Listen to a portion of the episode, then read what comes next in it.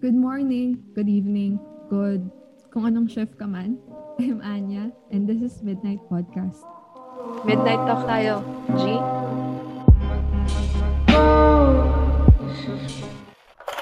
Hi, lovies! Another midnight, another episode. How was your week? Ako, same old, same old. Work, Valorant, try to write, Valorant. I'm not complaining though. I'm so at peace with where I am right now. The first half of this year was a roller coaster ride, and I'm just happy that things have calmed down. Let's hope I won't jinx it by saying all of this out loud though. Please, God, manifesting good surprises and plot twists only. To continue our Welcome to Adulting series, I'll dial it back a bit since nag-skip tayo sa career shifting when we haven't talked about where we started, our first job. After all, we never forget our first. Anyway, our first. Not a big deal to some, but a big deal to many. Siguro depende rin kung saang aspect ang first. But I think there's some resemblance of our first job to our first love. Prior to getting the job or being official with your first, you feel hopeful for your future. Your expectations are to the fullest. You think of forever. After all, you don't really dive into a commitment without thinking that it won't last. You always hope for the best. Unless you're the type of person who just quote unquote goes with the flow.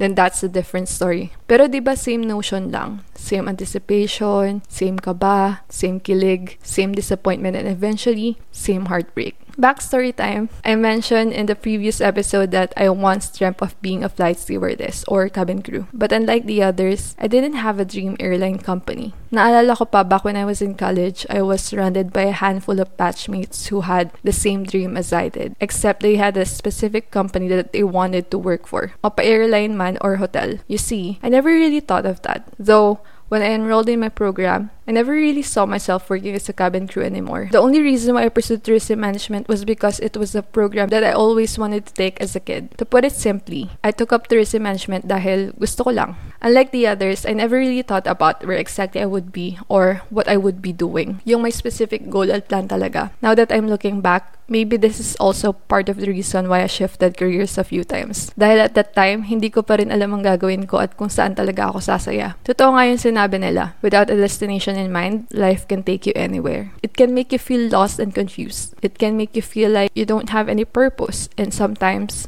empty. It took me a brick wall and a couple of wrong turns before I figured out what I exactly wanted to do career wise. One of that wrong turn is my first job. I ended up working as a reservation specialist for a Taiwan based travel agency, which I mentioned last time. It was a startup office and I was the only employee reporting to the Manila office owner and coordinator from Taiwan. I can barely remember how I ended up working there. My best friend referred me and I was job hunting at the time, feeling pressured because I wasn't having any luck when it comes to job hunting, while some of my friends were already getting employed elsewhere. It wasn't a terrible idea. I was confident that I can wing it. For a short moment, I had a new sense of purpose. I was excited because, hello, it was my first job.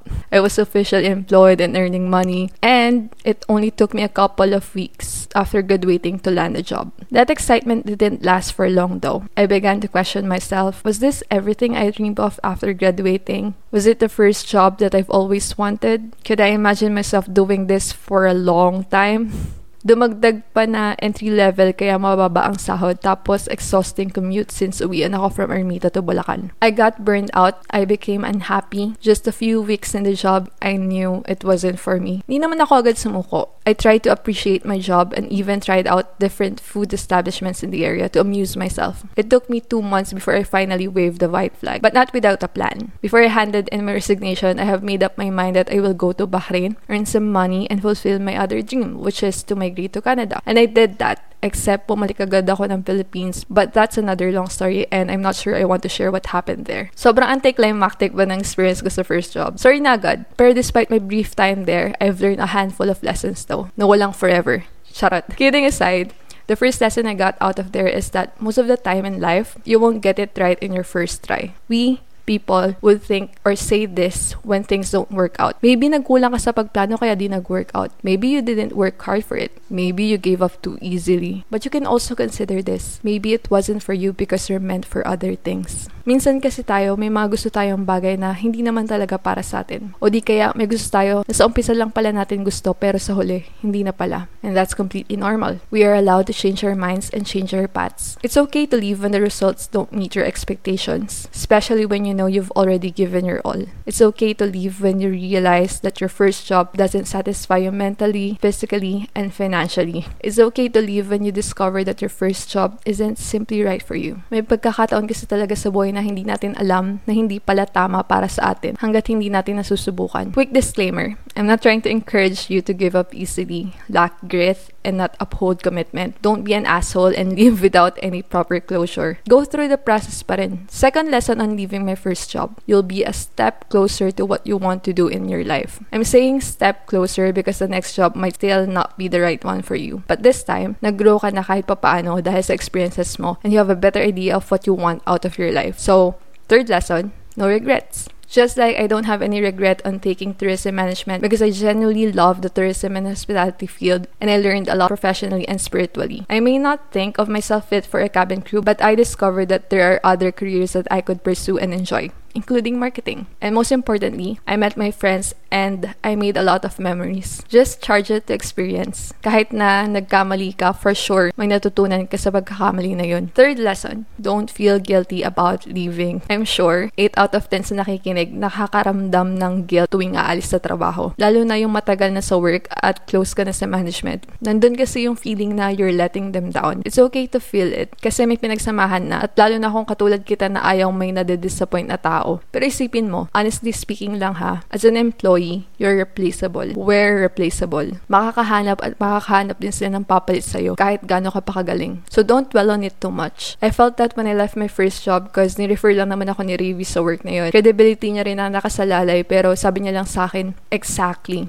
Kung hindi ka na masaya eh, bakit mo pa iisipin ang nararamdaman ng ibang tao? Don't try so hard to please people around you at the expense of your own well-being. Reminder ulit ah, don't be an asshole. Stay professional and be thankful for the experience, bad or good. It's best to maintain a good image as a professional.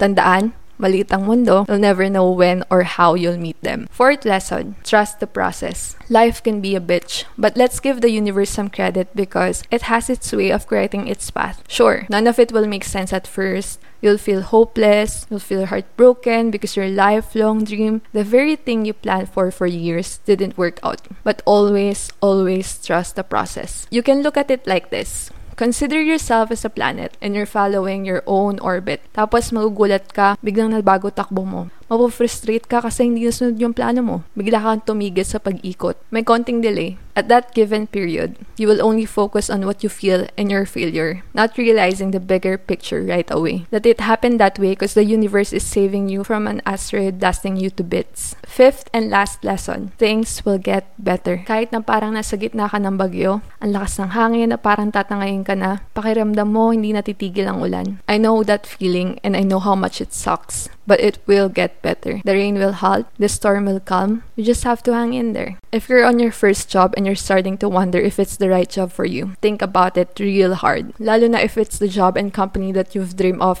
and prayed hard for. Give it some time before you leave. Baka burnout yan na kailangan mong ipahinga. Baka temporary lang yung unhappy state mo. Try to look at your job from a different perspective. Find ways to appreciate and love your job. Kasi contrary to popular belief, love isn't effortless. It requires hard work pa rin kasi talaga. You need patience. Out of all my friends, not that I have a lot, isa lang yung kilala kong nasa trabaho pa rin niya since he graduated from college. That doesn't mean he never experienced feeling burned out or never thought of quitting. Naisip niya na rin yun. He held on because despite all of that, he's content with where he is. Nakakapagod pero para sa kanya, worth it. Hindi naman siya magtatagal doon kung hindi, di ba? And that applies to everyone. Hindi naman kasi talaga yun sa kung gaano kahirap yung trabaho. Nasa payoff yan. If your happiness and the gratification that you get out of your job trumps the hardship that you experience, then everything else will feel inconsequential. Deal with what you can tolerate and leave at your own discretion. Just always do what will make you happy. That's everyone's goal naman, di ba?